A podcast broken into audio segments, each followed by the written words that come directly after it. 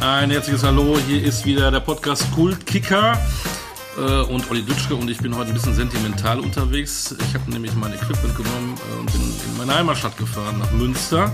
Und dort habe ich ja meine Jugend verbracht, äh, fast jedes Wochenende im Preußenstadion, gut altehrwürdigen Preußenstadion. Und dann dachte ich doch, du mal bei Preußen vorbei und wen treffe ich da? Natürlich einen Kultkicker, Peter Niemeyer. Hallo Peter. Herzlich willkommen bei Preußen Münster. Ja, danke schön. Ich freue mich, dass du da bist. Danke. Und dass wir jetzt Zeit haben, um ein bisschen zu quatschen. Du bist jetzt Geschäftsführer. Vom Sportdirektor zum Geschäftsführer mutiert äh, seit ein paar Monaten. Wie ist es so? Ja, es macht unheimlich viel Spaß. Ähm, meine Funktion hat sich nicht groß geändert. Ähm, auch als Geschäftsführer habe ich die Funktion, dass ich mich für den sportlichen Teil ähm, ja, dafür die Verantwortung trage.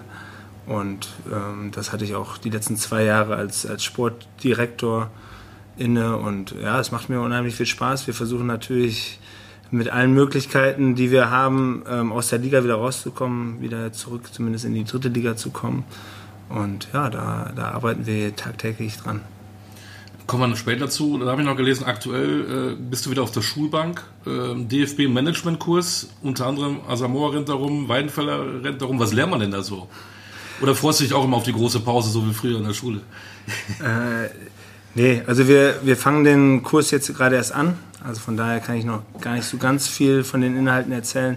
Nichtsdestotrotz bin ich unheimlich stolz dabei zu sein, weil das nicht ähm, unbedingt klar war für uns. Ich kannte das vom Tennis, es gibt eine Wildcard, ne? Richtig. Die hast genau. du bekommen. Exakt, deswegen, das macht mich unheimlich stolz, weil es eigentlich für, für die ersten drei Ligen ähm, ins Leben gerufen wurde, dass dort ähm, angehende Führungskräfte dort weiter gefördert werden.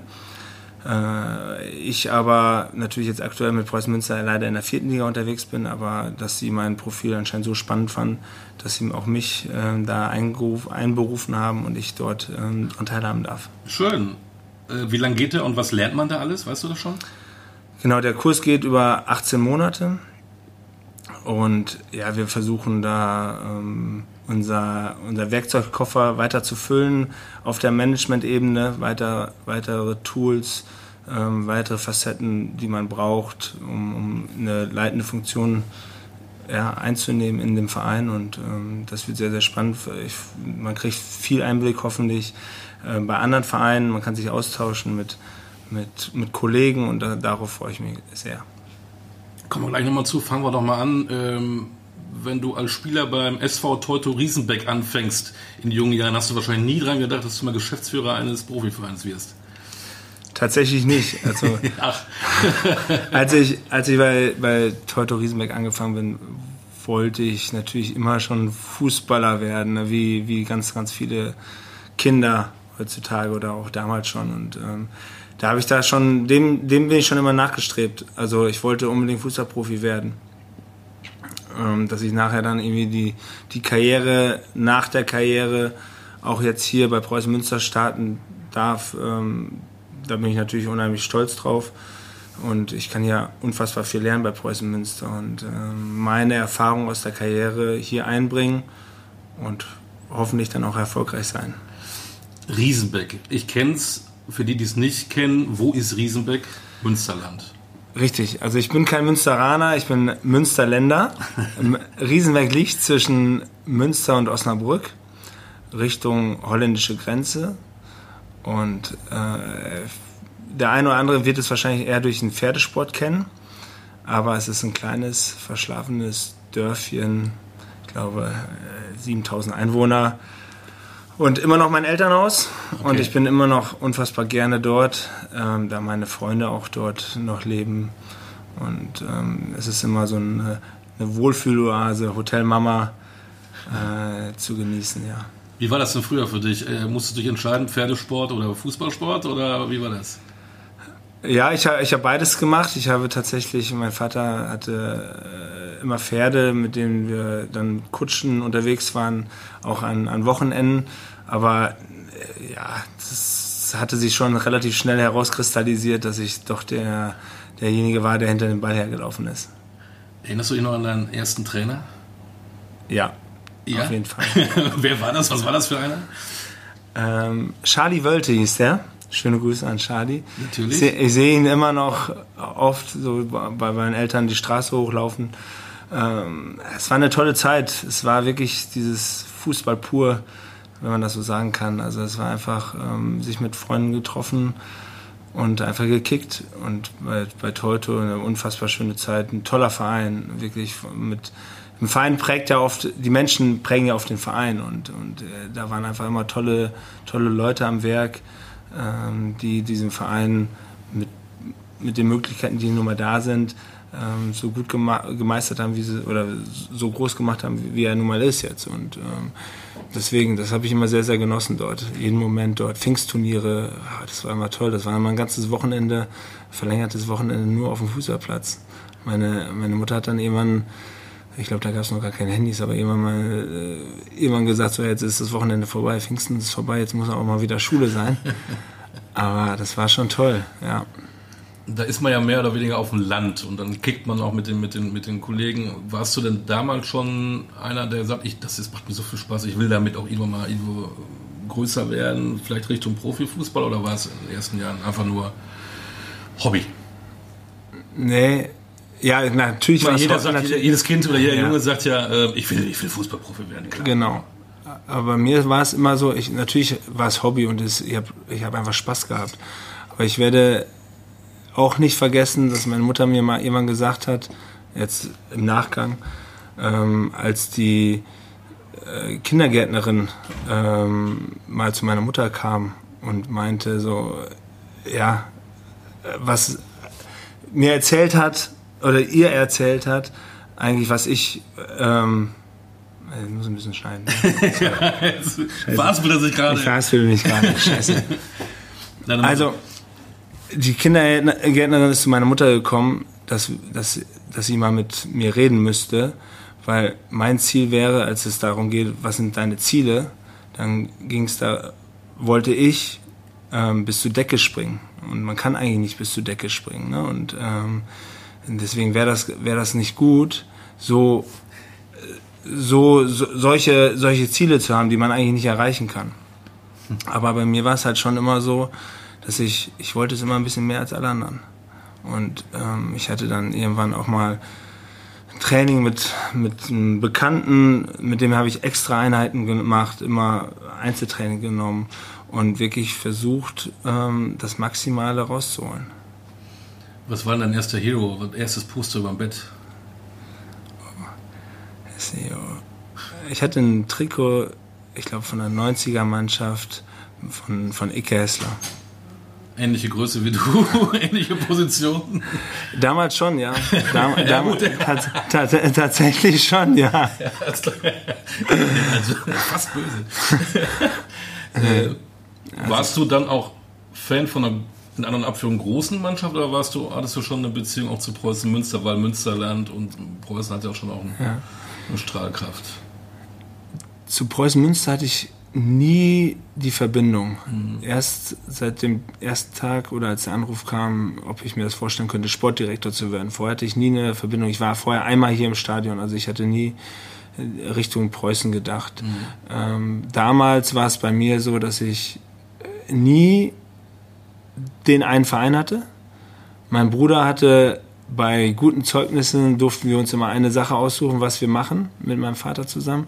Mein Bruder wollte immer zum Trainer, äh, Training von Werder Bremen.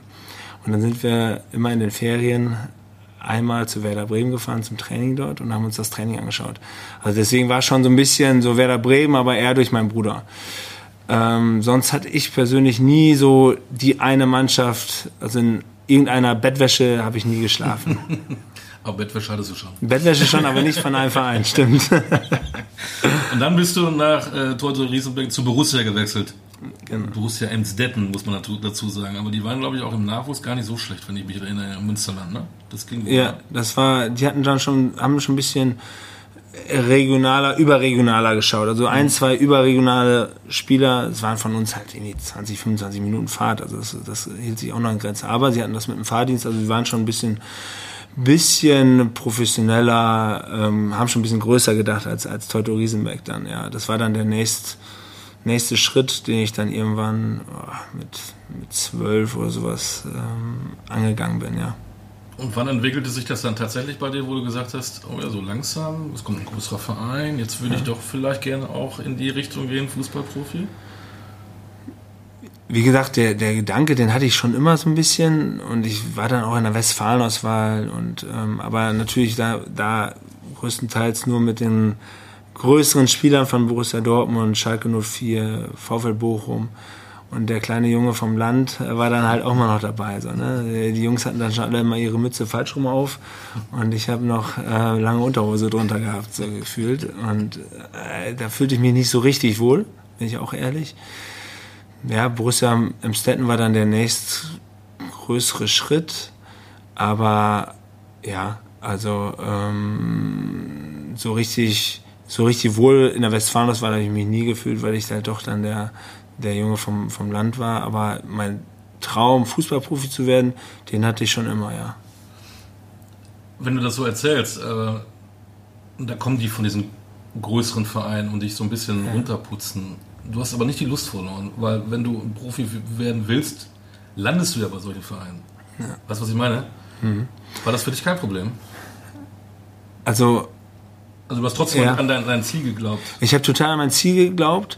Trotzdem glaube ich, dass ich vom Hause aus ein paar Werte habe, die nicht unbedingt kompatibel sind mit dem, mit dem Profisport. Ne? Also dieses, dieses Lautsein, dieses vielleicht ein bisschen drüber sein, was man ja vielleicht als Fußballer auch so ein bisschen braucht, um, um einen gewissen Selbstschutz zu haben. Ja. Den hatte ich halt nicht. So, ich, ich war halt eher der zurückhaltendere, ähm, ja, nicht mit dem maximalen Selbstbewusstsein ausgestattete Junge vom Land. Ja. Und ähm, dann, das stand schon, als, als man sich dann irgendwie dann begegnet hat, vor allem in der Westfalenauswahl, da stand es schon immer 1 zu 0 für den anderen, als wir uns da schon begegnet sind. Ne? Und äh, ja, da bin ich dann auch nicht, nicht so klar gekommen. Ich war damals noch echt klein so äh, und, und ähm, ja, nicht der Auffällige. Mhm. Und das, deshalb auch nur ein Jahr dann irgendwie Westfalenauswahl gespielt, bei Borussia Amstetten irgendwie dann noch gespielt. Genau. Und dann, viele äh, gehen ja eigentlich äh, Mitte, Ende der Karriere ins Ausland. Du machst das direkt am Anfang mal. Ähm, klar, also bist du nicht weit von der holländischen Grenze groß geworden, aber ist ja schon komisch, dass jemand dann eben nicht beim deutschen großen Verein gelandet, sondern beim holländischen Verein, bei Twente Enskede heißt es, glaube ich, ne? Richtig. Oder Enskede, genau. Ja. Weil ich ja Münsteraner bin, weiß ich, sind wir da öfter samstags hingefahren auf dem Markt, haben wir Lakritz gekauft und sowas, das weiß ich noch. Ist auch nicht weit weg. Aber und getankt. Ja. Im Odensaal gab es immer eine Disco, aber ja. ich weiß gar nicht, ob es die heute noch gibt. Ähm, wie kam das zustande, dass du auf einmal nach Holland äh, gegangen bist? Da warst du, muss mal gucken, äh, 99 war es, mit 16. Ja, genau.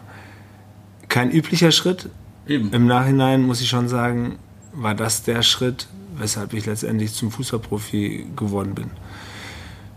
Also es war halt einfach so, dass ich, dass, dass ich in eine in ganz frühen Jahren schon quasi in eine Sackgasse geraten bin, ähm, weil einfach der deutsche Fußball damals noch wesentlich physischer war ähm, und ich dort einfach äh, untergebuttert wurde, einfach nicht, nicht klargekommen bin.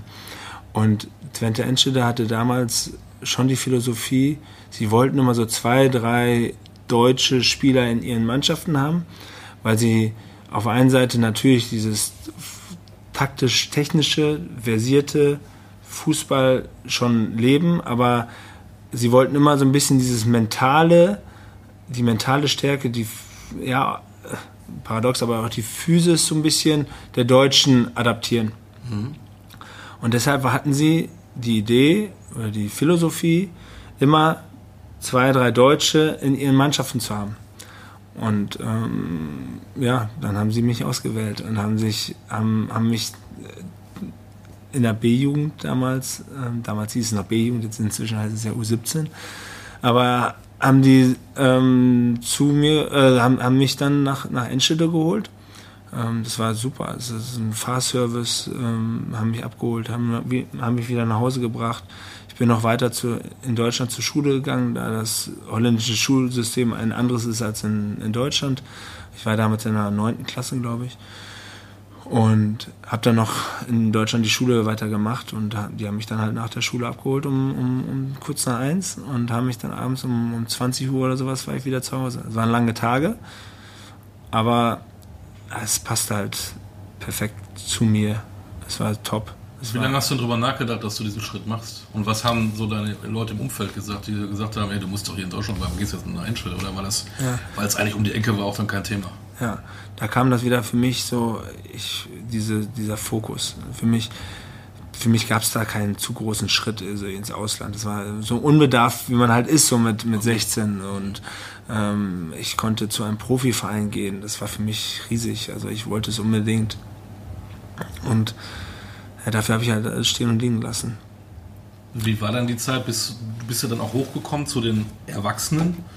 Wie war das? Wie war der Schritt? War das dann äh, zwangsläufig, weil du auch gut performt hast? Gar nicht. Also ja, natürlich war ich nicht schlecht, aber die Top-Talente, ähm, äh, ich war kein Top-Talent. Und so war es halt irgendwie über meine ganze Karriere hinweg ja eigentlich, dass da die, die größten Spieler, die mit dem meisten Talent irgendwann doch hinten rübergefallen sind und es dann doch nicht geschafft haben und ich halt der, der eigentlich immer so erst zum Schluss auf die Überholspur gegangen ist und am Anfang dann doch irgendwo sich eingereiht hat und ähm, dann muss ich sagen, hatte ich mit Eddie Achterberg, der eine oder andere kennt ihn vielleicht noch, bei, Schalke, bei, ne? von Schalke äh, Co-Trainer gewesen und der war dort U23-Trainer und der hat mich dazu genommen. So, und man war am Scheideweg U19 die einen oder anderen haben da schon so einen Profivertrag bekommen und ich habe halt den Umweg über die U23 gemacht. Und ja, ich hatte in dem Jahr habe ich bin ich auf die Überholspur gegangen und bin dann nach nach nach zehn Monaten dann auch bei der ersten Mannschaft durfte ich dann da mitmachen und bin dann meinen Weg gegangen. Und es war nochmal, es war eine tolle Zeit in, in Holland. Ich konnte unfassbar viel lernen äh, und äh, für mich da letztendlich muss man sagen der Weg gewesen, um, um Fußballprofi zu werden. Du hast ja eben so ein bisschen gesagt, die, die deutschen Jugendlichen, die da ein bisschen sich aufführen wie so kleine Stars. Wie war das in Holland? War das alles? Ich habe immer Holland so immer im Kopf so ein bisschen alles lockerer, sympathisch, ein bisschen Ja. so wie Skandinavien. irgendwie So. Äh, War das auch so? Ja, Oder haben die also- sich wieder anders angeguckt, weil da ist ja der Deutsche, der meint, er wäre das Besseres? Oder wie, wie, wie, wie war da der Zusammenhalt? Also, man muss schon sagen, dass natürlich der Fußball in Holland oder die Liga in Holland weniger gehypt wird als die Bundesliga. In, in Holland ist das alles ein bisschen, will ich sagen, normaler vielleicht. Und das war schon, war schon super. Viele haben mich gefragt, so dieses, äh, vor allen Dingen auf der Fußballebene, Deutsch, Holland, da, da ist ja schon ein gewisser Konflikt da. Den habe ich zum Beispiel gar nicht gespürt. Ne? Du hast eben erzählt, dass, dass viele Deutsche nach, nach Enschede zum Markt gefahren sind. Und ähm, die meisten Deutschen haben dort auch dann auf dem Markt dann halt Deutsch gesprochen ne? und sind davon ausgegangen, dass die Holländer halt auch Deutsch sprechen. Und ähm, daher äh, kommt ja so ein bisschen diese die Arroganz der Deutschen, zumindest wird das als Holländer so, die Holländer nehmen das so wahr, dass die Deutsche arrogant sind, weil sie halt nach, ins Ausland kommen und trotzdem davon ausgehen, dass die Holländer Deutsch sprechen. Ich habe aber immer versucht, mich anzupassen und habe versucht, Holländisch zu sprechen und habe mich versucht, dort zu integrieren, voll zu integrieren. Und das hat mir unfassbar geholfen. Und ich war nachher wirklich, äh, wurde ich da zum, zum Spieler der Saison gewählt von den Fans. Und das als Deutscher, das war schon, war schon besonders. Und äh, ich, ich kann wirklich nichts Schlechtes sagen. Ich hatte eine super Zeit dort. Ich, es war, das Schöne war, ähm, da es ja in Deutschland jetzt auch nicht jeden interessiert hat, wie die, wie die holländische Liga am Wochenende gespielt hat, war es für mich halt immer super. Ich bin am, egal ob man 6-0 gegen Ajax gewonnen hat oder verloren hat, man ist halt über die Grenze gefahren und konnte halt so der Peter sein und ähm, man konnte dann auch da mal um die Häuser ziehen. Es hat halt keinen Menschen interessiert und man ist danach wieder zurückgefahren ähm, über die holländische Grenze nach Enschede und äh, konnte sich wieder fokussieren auf den Fußball. Hast du dann noch dann zu Hause auch gewohnt immer? Bist du gependelt oder hast du immer auch gesagt, ich musste auch wohnen? Ich habe die ersten fünf Jahre noch zu Hause gelebt und bin dann, ja, die letzten drei Jahre habe ich in, in Holland, in Enschede in der Wohnung gewohnt, meine erste Wohnung. Deine erste Wohnung war dann in, in Holland, ja. Genau. Ja. Und wir könnten theoretisch, also praktisch nicht, weil ich nicht kann, du könntest jetzt auch mit mir Holländisch reden. Ja, das geht noch. Ja, das, das geht noch ganz gut, ja. ja man, ich kann mich zumindest verständlich machen. Den Weg, den du gemacht hast, ich habe das Gefühl, ähm, dass das aber so langsam jetzt wiederkommt, dass junge Spieler oder die, die, vielleicht noch nicht fertig sind, tatsächlich in die holländische Liga gehen oder auch in die belgische Liga, weil die Wertigkeit dieser Ligen ist höher geworden. Sehe ich das falsch? Nee, überhaupt nicht. es ist genau richtig. Es ist, ich finde es eine super Ausbildungsliga. Ich finde es super dort. Ich, und nach meiner Karriere, wo wir vielleicht nachher noch zu kommen, bin ich ja zurückgegangen zu Twente und war so Head of Development, wurde das genannt, habe die Top-Talente begleitet.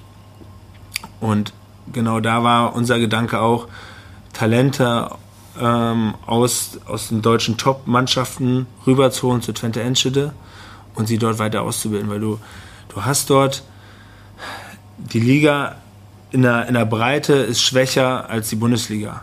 Du hast natürlich Top-Spiele wie gegen Ajax, PSW, Feyenoord, aber du hast halt auch Spiele gegen kleinere Mannschaften wie Venlo oder Emmen. Und du hast halt auch in Enschede ein Stadion, sind 30.000 verrückte Fans, ein super Stadion, super Fans.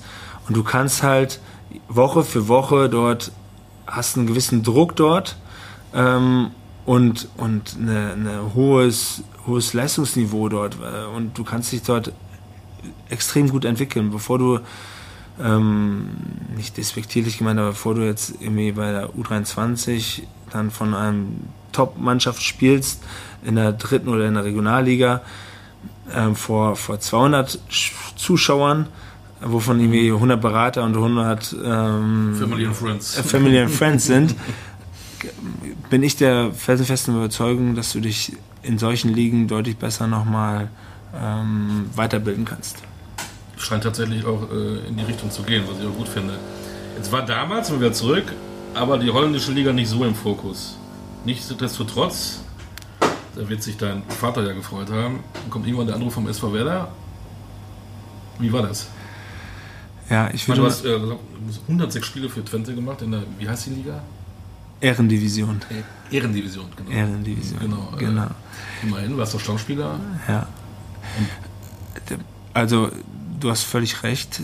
Der Fokus war noch nicht so in den ausländischen Ligen da oder auf die ausländischen Ligen.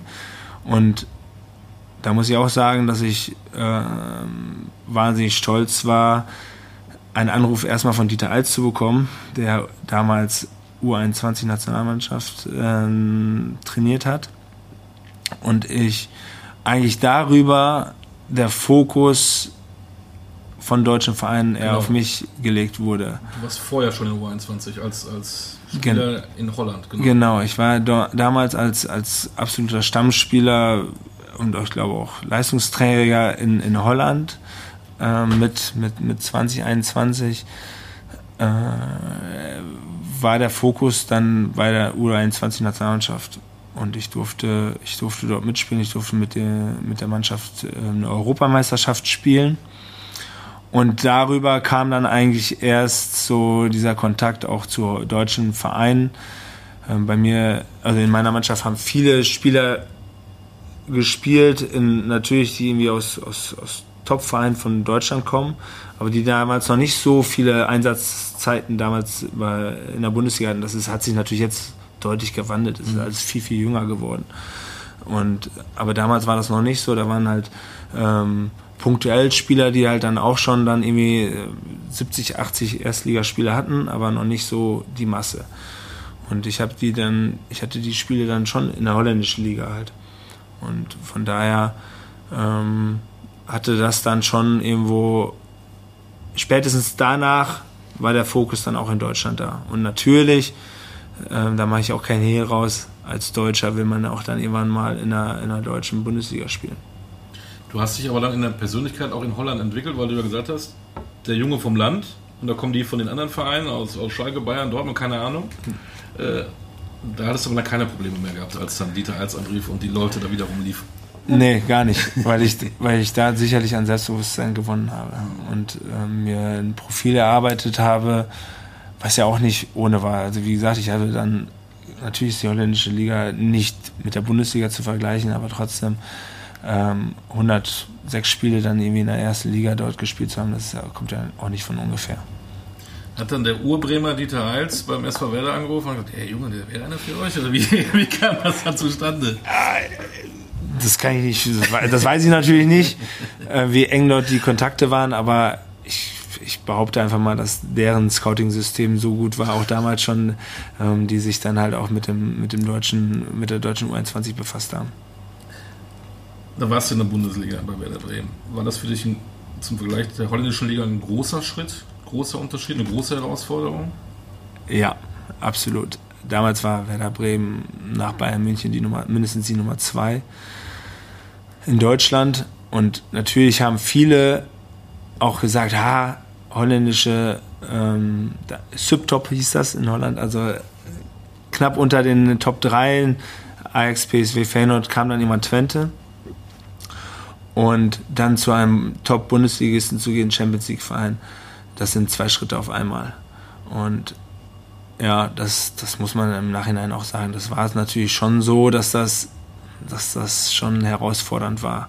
Nicht nur, und das habe ich dann ein bisschen unterschätzt, nicht nur äh, das, nur das reine Fußballspielen, sondern das drumherum, das macht es, das macht es auf einmal groß. Dass ich gespielt habe und auf einmal sehr wohl dann meine Freunde angerufen haben und mir geschrieben haben, gut oder schlecht. So, und ähm, ich irgendwie das Gefühl habe, ich habe, rufe zu Hause an und ich muss meine Leistung erklären. Das musste ich vorher nicht. Ich war bei Twente, das hat kein Menschen interessiert, ob ich gewonnen habe oder verloren habe. Auf einmal, und da kann ich mich am Anfang erinnern, ich bin, ich habe mein erstes Spiel gespielt im Derby gegen HSV, gegen Van der Vaart und ich habe echt, ich, ich habe ein katastrophales Spiel gespielt. Ich war so schlecht. Ich war so schlecht. Und ich hatte nachher das Gefühl, ich muss irgendwie jeden anrufen und mich für meine Leistung entschuldigen. Okay. Und das war so das Drumherum, was es auf einmal so groß gemacht hat. Nicht das reine Fußballspielen, dieses 11 gegen 11, sondern diese, diese ganz, ganz viele Randgeschichten, das auf einmal, ja, jeder hat halt die Bildzeitung gelesen und ähm, ähm, da waren halt, ja, äh, Geschichten dabei, die ich halt fast das Bedürfnis hatte, mich, mich zu erklären, meine Leistung zu erklären. Das, das machte, das setzte mich schon ein Stück weit zu, ja. Du hast eben äh, über deine Kindheit erzählt, was du für Ziele hattest, die man, wo einige sagen, kann man nicht erreichen, du trotzdem ja. dran geglaubt hast. Was waren deine Ziele, als du bei Werder Bremen warst? Ich bin da ja hingekommen, nicht als Stammspieler. Und natürlich wollte ich wichtiger werden und, und natürlich wollte ich dann auch Stammspieler werden und erfolgreich sein mit, mit dem Verein. Das, das waren so die Ziele.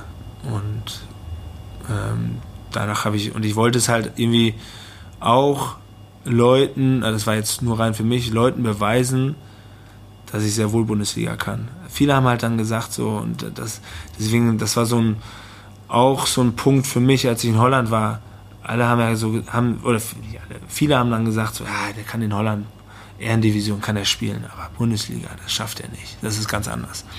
Und das war so ein innerer Antrieb von mir. Ich wollte es halt auch dort allen zeigen. Du hast dann auch mit Werder Bremen auch ein bisschen was erreicht, aber zum Beispiel, ich hab, Entschuldigung, ich habe geschmunzelt, du hast ein Champions League-Spiel. Eine Minute lang. Am 9. Dezember 2008 Inter Mailand. Aber immerhin, ich habe es nicht. Äh, ja. Äh, trotzdem ein Riesenerlebnis, ne? Ja.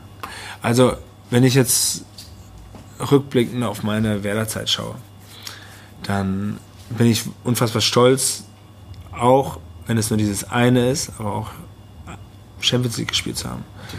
Ich werde nie die, das Europa League Finale vergessen welches ich von Anfang an spielen durfte. Und, gegen Donetsk. Äh, gegen Donetsk in, in Istanbul, was ein unfassbares Erlebnis war. Ich werde auch nicht vergessen, DFB-Pokalfinale gespielt zu haben, für Frank Baumann eingewechselt zu sein und nachher den Pokal irgendwie in die Höhe gehalten zu haben. Mm, das war schon, das war schon sehr, sehr besonders. Ich hatte sicherlich durch, äh, durch meine Werderzeit immer wieder mit, mit Verletzungen zu kämpfen, mit schweren Verletzungen, die die glaube ich auch alle zu erklären sind. Das waren wirklich Verletzungen, aber trotzdem glaube ich auch, dass das, dass das, dass da auch ein bisschen was mit Druck zu tun hatte für mich. Mhm. Dass ich, ähm, ich werde nie vergessen, als ich mein erstes Bundesliga-Tor äh, schießen durfte. Ähm, an, an Per Mertesakers Geburtstag war das. und das ist ihm eingeschenkt. genau, und das war, das war, äh, und na, eine halbe Stunde später habe ich mich dort schwer verletzt und wenn man so versucht, seine Karriere zu reflektieren, wie, wie Sachen entstehen und Verletzungen entstehen, dann glaube ich, dass das auch ganz, ganz viele, äh, viel mit, mit der mentalen Stärke zu tun hat. Und das war so ein Punkt für mich. Ich hatte das Gefühl, ich schieße das Tor.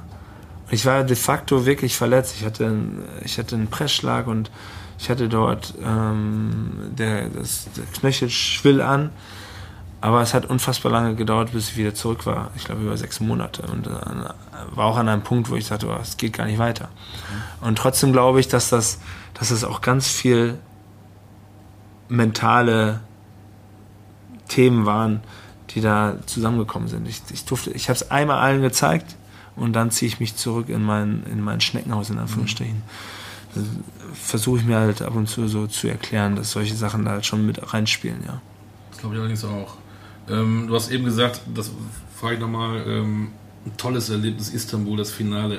Meine Fans machen das anders, die fahren ein, zwei Tage vorher hin, äh, trinken mal ein Bierchen und, und, und, treffen Leute. Ihr müsst ja immer diesen, diesen, diesen Modebegriff fokussiert sein, Tunnel haben, äh, was macht das mit einem? Da ist ein Finale, es ist nicht elfter Spieltag gegen Fortuna Düsseldorf oder, oder VfL Bochum, sondern es ist äh, Schachter Donetsk, das ist das UEFA Cup Finale. Du hast eben was über Druck geredet, über mentale Stärke. Wie, wie nimmst du dir trotzdem die Freiheit, das auch genießen zu können? Es lenkt ja auch vielleicht auch ab. Weißt du, was ich meine? Ähm ja, genießen ist ein guter, ist ein guter Punkt. Jetzt so nach der, nach der Karriere wenn man so zurückblickt auf seine Karriere, denkt man so, habe ich es eigentlich genügend genossen? War das nicht alles viel zu schnelllebig? Also, das war's, definitiv. Genossen. Puh, äh, ich, wir sind da hingeflogen, sind da ins Hotel gegangen. In einem sehr guten Hotel waren wir dort, direkt am Bosporus. Äh, man hat die Brücke gesehen, äh, die Richtung Asien dann quasi ging man hat da trainiert, ähm, sich vorbereitet, also Abschlusstraining gemacht. Man hat vorher irgendwie Tag, äh, am gleichen Tag irgendwie sich morgens nochmal präpariert, hat gespielt. Nächsten leider verloren in der, in der Verlängerung. Und dann ist man nächsten Tag halt irgendwie wieder zurückgeflogen und hat sich eigentlich dann schon wieder auf das Saisonfinale äh, vorbereitet. Man äh, hat dann äh, genau, ja genau, man hat dann irgendwie drei äh, Mittwochs hat man glaube ich das Europa League Finale verloren. Am Wochenende dann samstags dann schon gegen Wolfsburg, die sind dann Meister geworden, ähm, das, das Saisonfinale gehabt und eine Woche später dann das Pokalfinale schon wieder gehabt. Also es war, es bleibt einfach keine Zeit, um, um mal kurz stehen zu bleiben, um mal drüber nachzudenken, was man da eigentlich ja, auch ein Stück weit, auch wenn man das Pokal, äh, das, das Europa League Finale verloren hat, trotzdem erreicht hat eigentlich. Und das, man denkt da jetzt oft drüber nach. Die Tage sind jetzt in meinem neuen Job deutlich länger und denkt so zurück, ah, es war auch eine geile, richtig, richtig geile Zeit. Drum bin ich ja bei dir, weil du so tolle Sachen zu erzählen hast. Ja. Und der Peter Niemeyer sitzt ähm, vor dem Fernseher und guckt dann Eintracht Frankfurt im UEFA äh, Euroleague-Finale die dann das gewinnen. Hast du das dann auch dann, ach, das hätte ich auch gerne gemacht? Oder denkt man darüber nach, warum haben wir es denn eigentlich nicht geschafft? Tatsächlich habe ich mal einen Moment drüber nachgedacht, muss ich sagen. Es war, es waren mega Bilder. Also in Frankfurt war, was sie, was sie erreicht haben, war ja. sensationell und toll, was da, was da, wie das, was da abging. Und du warst ja auch dann nah dran, ne? Ja, und doch dann nebenher gegriffen, oder? Das ist halt scheiße, ja, ärgerlich. Sport. Ja. ja, genau. Es war einfach, ähm, sollte nicht sein. Ich es war ein schöner Abend, sehr, sehr schöner Abend. Ich durfte auch von Anfang an spielen damals. Eigentlich für Diego, der hatte im Halbfinale dann im, in den, den HSV-Derby-Wochen ähm, im Halbfinale leider sich irgendwie eine gelbe Karte eingeholt, deshalb durfte ich spielen. Bin ich ehrlich, ich hätte mich, ähm, die Chance wäre natürlich größer gewesen, wahrscheinlich, wenn Diego gespielt hätte, weiß ich nicht, aber, äh, von dir. aber, aber, äh, ja, es war schon, äh, ich habe die Bilder sehr, sehr gerne gesehen in, von Frankfurt, aber es stimmt, ich hatte wirklich tatsächlich immer einen Moment, den hätte ich auch gerne in die Luft gehalten und ich habe ihn, ich habe, ich bin ganz nah dran vorbeigelaufen am Pokal. Jetzt erklär mal, man hat einen Kader und jeder nimmt ja so ein, das ist ja auch irgendwo ein Rückschlag. Eigentlich darf man stolz sein, aber wir sind ja in so einer Gesellschaft, wenn du Zweiter bist, bist du eigentlich schon ein Verlierer. Leider ist es ja so, anstatt zu sagen, wir sind, auch wenn wir da vorne haben, überragend, was wir in Europa geleistet haben. Und habt ihr zehn Tage später aber wieder etwas vor der Brust, wo ihr dann so ein Ding hochhalten könnt. Und ich kann mir doch vorstellen, dass einige im Kader völlig down sind nach so einem Ding, aber andere auch sagen, hey komm, scheiße, wir haben noch eine Chance. Wie war das bei dir und wie war das bei der Mannschaft? Scheinbar haben die meisten das gut hinbekommen, ja, weil, wir, weil, wir, am Ende dann doch gewonnen haben. Ne? Ja. Also bei mir war es dann irgendwie, ich habe immer relativ schnell den Fokus dann schon wieder gehabt ähm, auf das nächste Spiel und auf, die, auf, das, auf das nächste Ziel, was wir erreichen konnten oder können. Ähm, natürlich war ich enttäuscht, maximal enttäuscht. Aber, und das muss ich sagen, das habe ich so von den ganz, ganz großen Spielern mitbekommen, so ein bisschen. Die leben halt ein Stück weit so auf so einer, auf so einer Nulllinie. Wenn die äh, Weltmeister werden, oder wenn die, das finde ich so faszinierend auch an Bayern München, wenn die Deutscher Meister werden, dann freuen die sich, natürlich freuen die sich. Die freuen sich einen Tag, zwei Tage, von mir aus auch eine Woche. Aber dann sind die relativ schnell wieder fokussiert.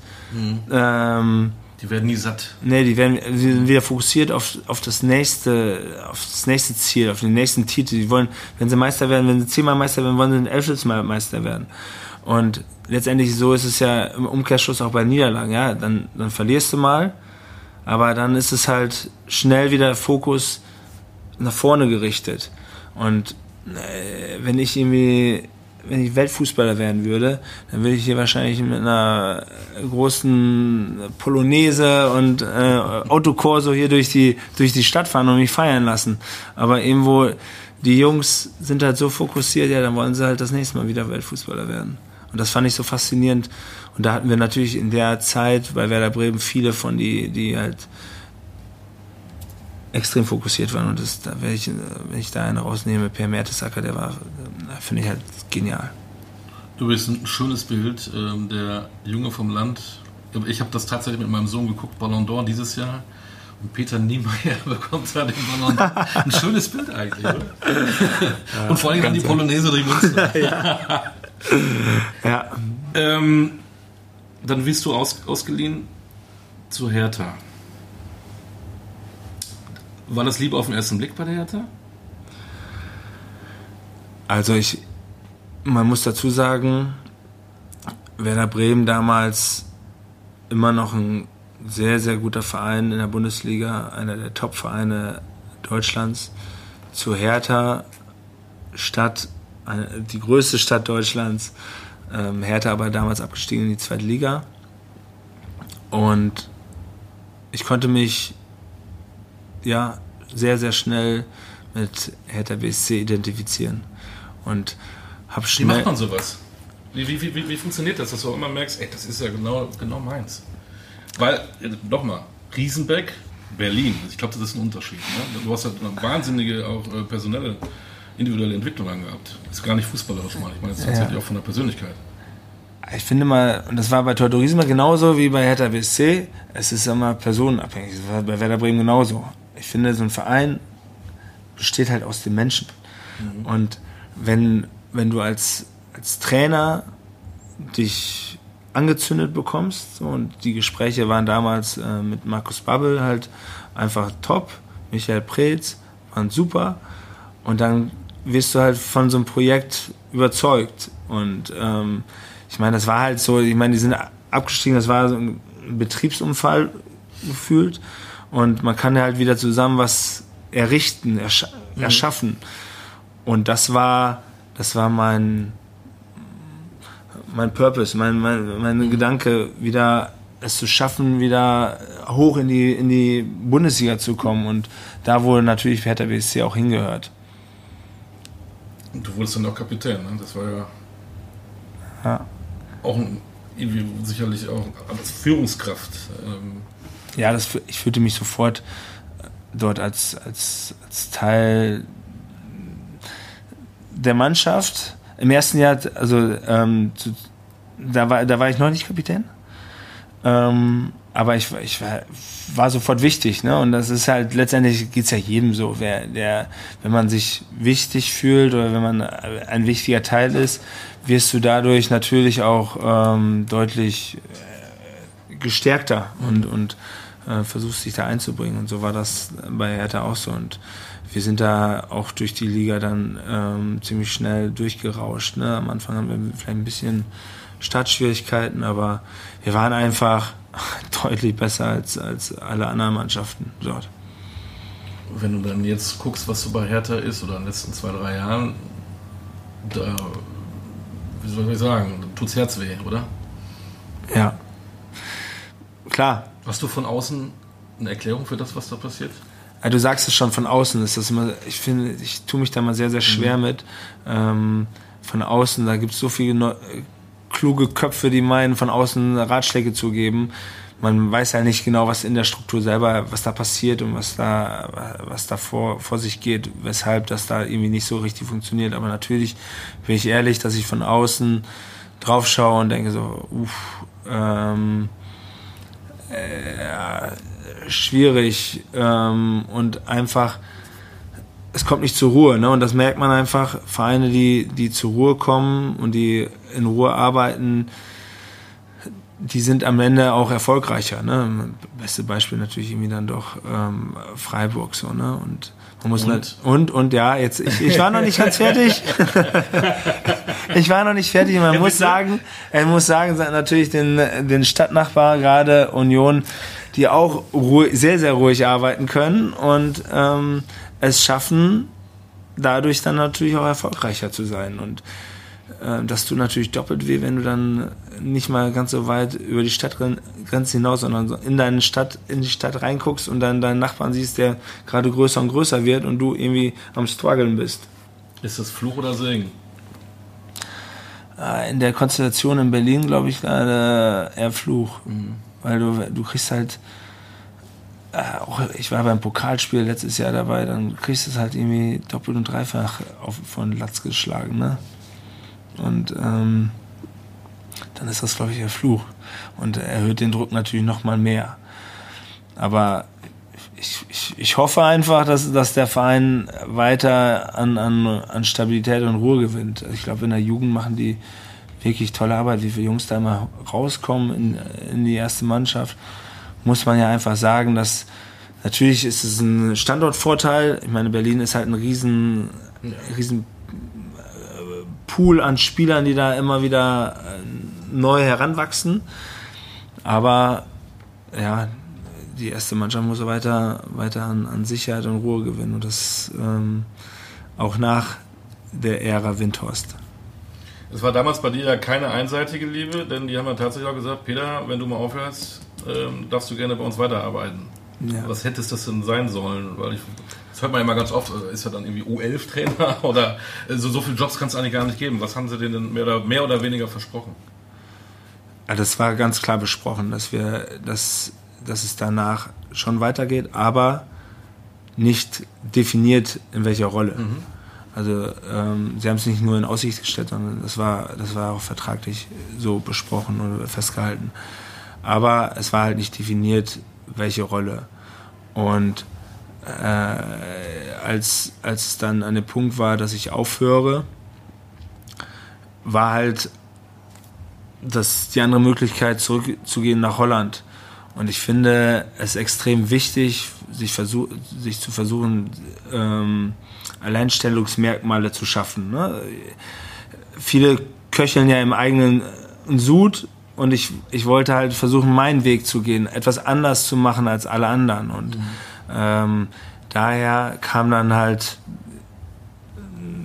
da ich es nebeneinander gelegt habe und auf einer Seite es nicht klar definiert ist und du sagst es ja, es machen viele und was ist es dann, ne? Ähm, und auf der anderen Seite war es irgendwie für mich klar, so ähm, Head of Development, habe die Top-Talente bei, der, bei der ersten Mannschaft in Holland begleiten dürfen, was ich total spannend fand und, und ähm, total anders halt als der Rest. Und das war mir extrem wichtig, um halt irgendwo seinen sein, sein Werkzeugkoffer weiter zu füllen, seinen Rucksack weiter zu füllen und auch nach der, nach der aktiven Karriere. Und deshalb habe ich mich dann ähm, für Twente und nicht, nicht gegen Hertha, sondern für Twente entschieden. Aber dazwischen war ja noch Darmstadt 98. Die dürfen wir natürlich nicht vernachlässigen. Aus der großen Hauptstadt, da warst du glaube ich 32, bist du dann ins Rhein-Main-Gebiet gegangen, zu den Lilien. Ähm, A, warum? Und B, war das nicht irgendwie auch von, von, von, diesem, von, diesem, von dieser Millionenstadt, ich will nicht sagen Provinz, aber Darmstadt ist ja dann doch ein bisschen was anderes. Tatsächlich bin ich auch erstmal nach Frankfurt gezogen. der, der Kulturschock wird zu groß. Aber, aber ich muss, aber ich du dann tatsächlich auch bei Hertha dann äh, die Karriere so langsam ausklingen können. Andere gehen da vielleicht noch ein bisschen dann zu den Amateuren, aber du wolltest ja. dann nochmal diesen aufgestiegen damals in die, in die Bundesliga, weil ich das weiß. Genau. Und hast jetzt nochmal gesagt, da, da will ich nochmal was, das Projekt nochmal mit anpacken? Ja, ich habe anfangs, äh, Paldada war Trainer, der ist immer im März gekommen. Und ich muss sagen, dass ich damals zu Hertha gekommen bin und quasi die Rolle von Paul übernehmen sollte. Ähm, er war langsam, wurde es weniger bei ihm in seiner Karriere. Ähm, der hat dann bei den Amateuren gespielt und ich habe dann quasi seine Position übernommen. Und ja, drei Jahre später wurde er dann auf einmal Cheftrainer im März. Und ja, es war jetzt, ich habe jetzt dann damals dann Trainer, Spieler, beziehungsweise Spieler, Spieler ähm, als auch nachher die Trainer, Spieler Connection war jetzt nicht so überragend, wenn man das mal so sagen darf, dass ich dann halt auch wusste, im Sommer bei der neuen Zusammenstellung des Kaders, obwohl ich halt ein riesen Standing hatte, glaube ich, das kann ich schon so sagen, in Berlin bei Hertha, dass es wahrscheinlich eng werden würde. So kam es dann auch und ich hatte noch einen Vertrag und ähm, einen guten Namen dort, aber Paul hatte halt eine andere Philosophie, eine andere Idee, was ja auch völlig legitim ist. Und ich durfte dann oder musste dann mit, mit Sandro Wagner zusammen ähm, lange Bälle spielen und auf dem Nachbarplatz irgendwie aufs leere Tor schießen. Und dann gab es halt irgendwie die Möglichkeit, Darmstadt 98 ist aufgestiegen in die Bundesliga und haben halt noch irgendwie jemand gesucht, so wie mich. Und dann habe ich halt mit, mit Michael Preetz halt auch gesprochen und daraus datiert er auch letztendlich dann diese, dieser Anschlussvertrag, was mhm. nicht üblich ist, glaube ich, dass man erstmal weggeht, um dann nochmal wieder zurückzukommen in einer neuen Funktion. Äh, weil ich natürlich schon irgendwie mm, bei Hertha irgendwie was hinterlassen hatte oder habe und so wurde es dann halt aufgefangen. Ne? Und, und äh, ich als Spieler und Paul Dada als Trainer, das funktionierte nicht. Und deswegen haben wir dann die Lösung so gefunden, dass ich dann zu Darmstadt 98 gehe. Mhm. Und ähm, trotzdem, und da bin ich richtig stolz drauf, kann ich sagen, in, in der Karriere, ich bin bei, bei jedem Verein durch die Vordertür rein und durch die Vordertür wieder rausgegangen. Und das finde ich, das gebe ich den Spielern heutzutage auch mit. Ich glaube, das ist, ist ein wichtiges, wichtiges Gut. Und dann bin ich halt, ja, Darmstadt 98 ist aufgestiegen in die Bundesliga und hatte da halt irgendwie ein Teil an Spielern, die halt aus der dritten Liga bis in die Bundesliga aufgestiegen sind, aber halt auch ein, ein Teil an Spielern, die halt schon eine gewisse Bundesliga-Erfahrung haben. Und die wollten mich dann halt zu und ähm, ich hatte super Gespräche damals dann mit, mit Dirk Schuster, Sascha Franz. Ja, und dann habe ich mich dafür diesen Weg entschieden, bin aber dann tatsächlich erst nach Frankfurt gezogen. nicht Weserstadion, nicht Olympiastadion, Böllenfalltor. Es war dann irgendwie alles wieder ein bisschen, wie soll man sagen, schwierig. Ähm, war es für dich ein Unterschied oder geht es darum, eigentlich, ey, es ist Bundesliga-Fußball, ist eigentlich völlig egal, wo ich spiele, was, was das für ein Verein ist? Oder war es ja. doch ein bisschen familiär, aber doch ein bisschen wieder, wo sich der Junge vom Land äh, wieder ein bisschen wohler gefühlt hat, vielleicht als in einer großen, großen Metropole? Nee, ich konnte das eigentlich ganz gut immer differenzieren. Ich konnte, hatte kein Problem damit, äh, ja, unter den Bedingungen, die, die am Böllenfalltor herrschten, zu, zu arbeiten. Natürlich haben wir unsere Späße drüber gemacht, aber ich konnte das ganz gut einordnen. Und es ging einfach, äh, die haben schon Sachen verkörpert, für die ich stehe. So, die Mannschaft, der Trainer hat, haben für Sachen, sich, standen für Dinge, für die ich halt auch stehe. Leidenschaft, ähm, absolute Wille, äh, so ein bisschen David gegen Goliath, das, das ähm, gallische Dorf gegen den Rest der Welt, das fand ich halt geil. Das fand ich halt super.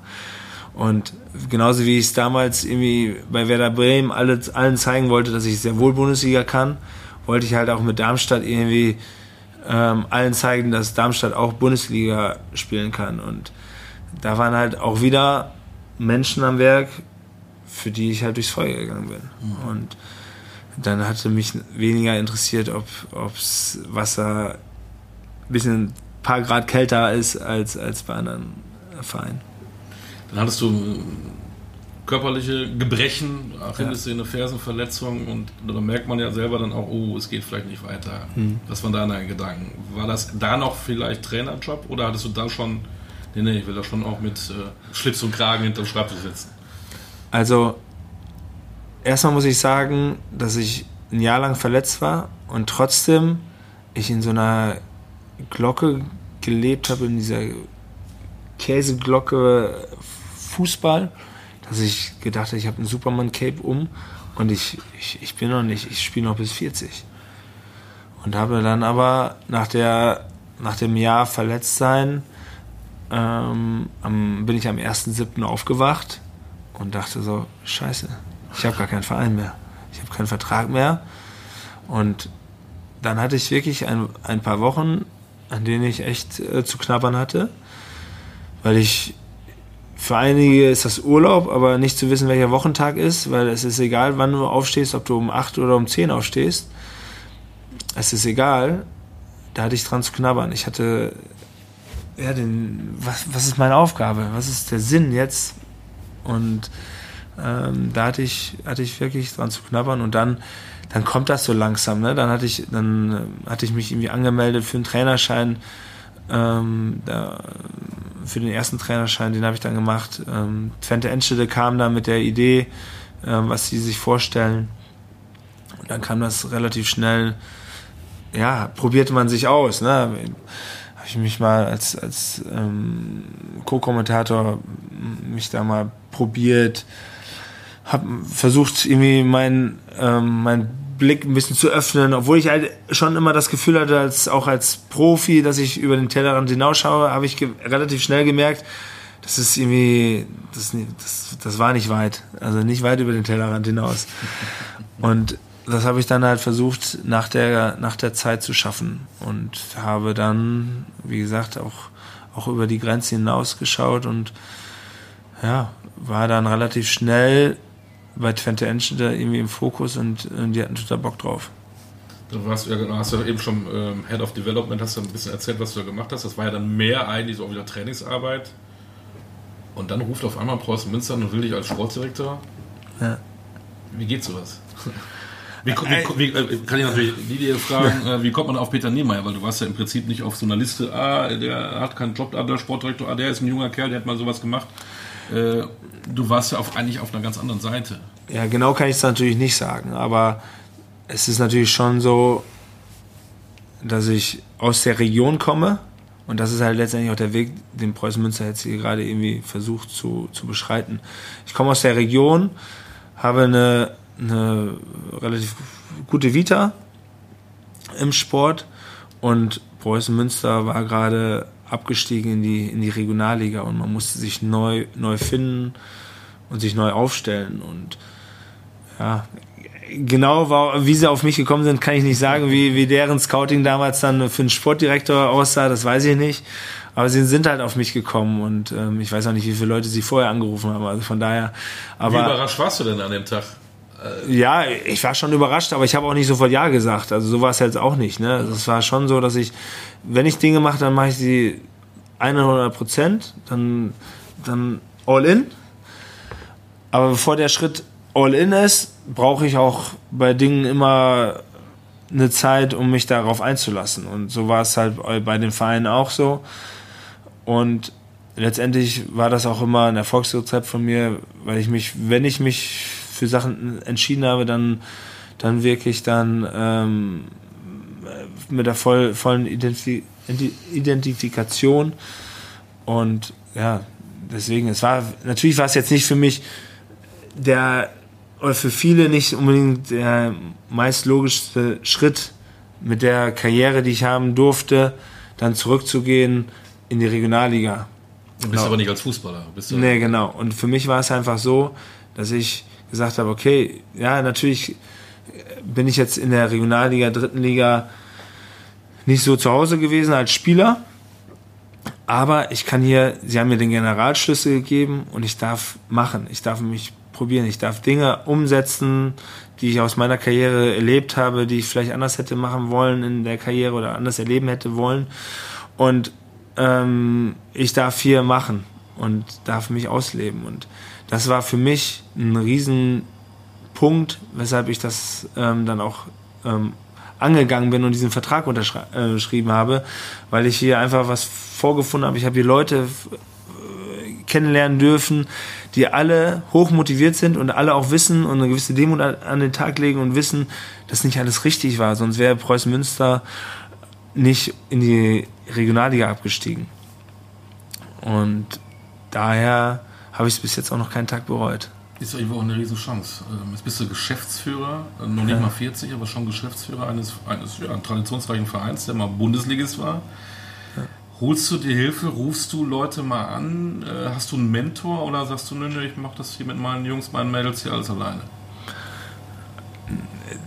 Auf jeden Fall rufe ich Leute an und auf jeden Fall habe ich auch äh, Mentoren, mit denen ich mich dann austausche und ja, Sparringspartner bin ähm, oder die Sparringspartner für mich sind, weil ich ähm, die, ja noch noch ganz ganz viel lernen kann, aber das Schöne ist halt, und das war halt so mal, und letztendlich muss ja jeder seinen Weg gehen, ne? Jeder, ich möchte am Ende meines Lebens sagen, und so war es bei meiner Karriere, Fußballkarriere auch, I did it my way. Und äh, man kann, man sollte als Spieler oder im Fußballbereich allgemein, glaube ich, nicht, man kann, was wäre gewesen, wenn? Das kann man irgendwie nicht sagen. Und ich glaube allgemein im Leben nicht sagen. So, was wäre gewesen, wenn? Und äh, dafür ist halt irgendwie, ja, so klischeehaft das auch klingt, aber die 90. Minute Innenpfosten oder doch dann Außenpfosten, doch dann sehr entscheidend, ähm, wo der Weg hingeht. Und überleg dir, denk drüber nach, welchen Weg du gehst und gehe dann den Weg mit voller Überzeugung. Und das habe ich halt irgendwie immer in meiner Karriere gemacht und das versuche ich nach, natürlich jetzt in der neuen Karriere genauso zu machen. Vielleicht ist es nicht immer der übliche Weg. Ähm, vielleicht wäre es logischer gewesen, jetzt irgendwie zu Hertha zu gehen, dort mich ins, in Anführungsstrichen mhm. ins gemachte Nest zu setzen, dort irgendwo ähm, eine Funktion zu übernehmen, die noch nicht definiert war und sich dann langsam da hoch zu arbeiten ähm, oder irgendwo als Scout anzufangen. Keine Ahnung. Ich habe es so gemacht. Ich bin zu, nach Holland gegangen, zu, raus aus out of the box gedacht, nee, raus aus der aus dem deutschen Bereich wieder in den holländischen Bereich, um da Dinge mitzunehmen. Und jetzt Schablone, ne? Genau. Keine Schablone drauflegen kann, sondern und auch jetzt Preußen Münster, ja, es ist ein Regionalligist, aber es ist mit unfassbarem Potenzial und das Potenzial versuche ich maximal auszuschöpfen. Jetzt ähm, gibt es Sportdirektoren, Geschäftsführer, Manager, die Leben lang dann bis Ende, Stichwort Uli Hoeneß, bei einem Verein bleiben? Oder hast du dann wieder so ein Ziel, das sehe ich jetzt auch als Durchgangsstation? Natürlich freue ich mich, wenn dann irgendwann mal irgendwo ein Platz in der ersten Liga frei wird. Erstmal egal, welcher Verein es ist. Oder denkst du an sowas gar nicht? Stichwort Zielsetzung, der Junge vom Land, Fußballprofi. Ja. Jetzt frage ich den, den älteren Herrn vom Land. Mhm. Was sind deine Ziele, dann, was das angeht? Soweit habe ich dann auch gelernt, sollte man nicht blicken. Ich, ich möchte, und das sage ich letztendlich auch jedem Spieler, ich möchte wachsen. Ich für mich möchte wachsen, ich möchte den Verein mitgestalten und mit ähm, erziehen oder äh, größer machen. Und die Spieler letztendlich auch. Ich möchte hier Spieler holen, die sollen auch wachsen, die sollen auch ähm, größer werden. Und letztendlich sollte man eine Zeit lang zusammen wachsen und dann kann das sein, dass der, dass der Verein größer wird als man selber. Dann kann das sein, dass, dass ähm, die Spieler größer werden. Wir haben, wir haben Spieler jetzt herausgebracht, Gott sei Dank in die zweite Liga gebracht.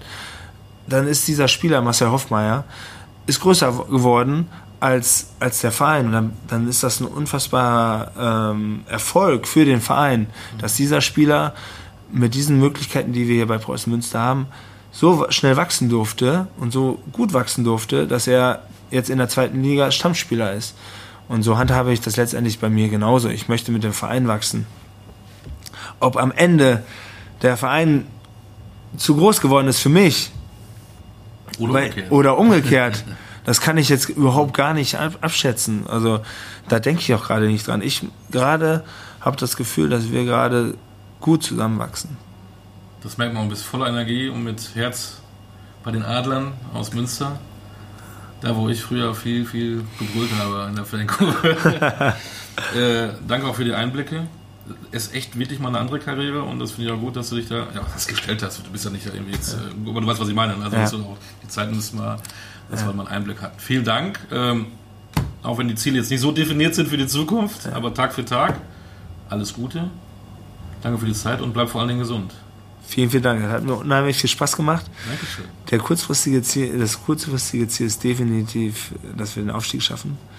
Ähm, aber ähm, mit Preußen Münster. Und dann schauen wir mal weiter. Und wenn ihr aufsteigt, dann komme ich mit meinem Sohn zur Aufstiegsfeier. Wann auch immer das ist. Ja. Dankeschön. Ja, Peter Niemeyer war heute zu Gast beim Podcast Kultkicker. Und demnächst hören wir uns wieder auf allen Kanälen. Bis dahin, alles Gute.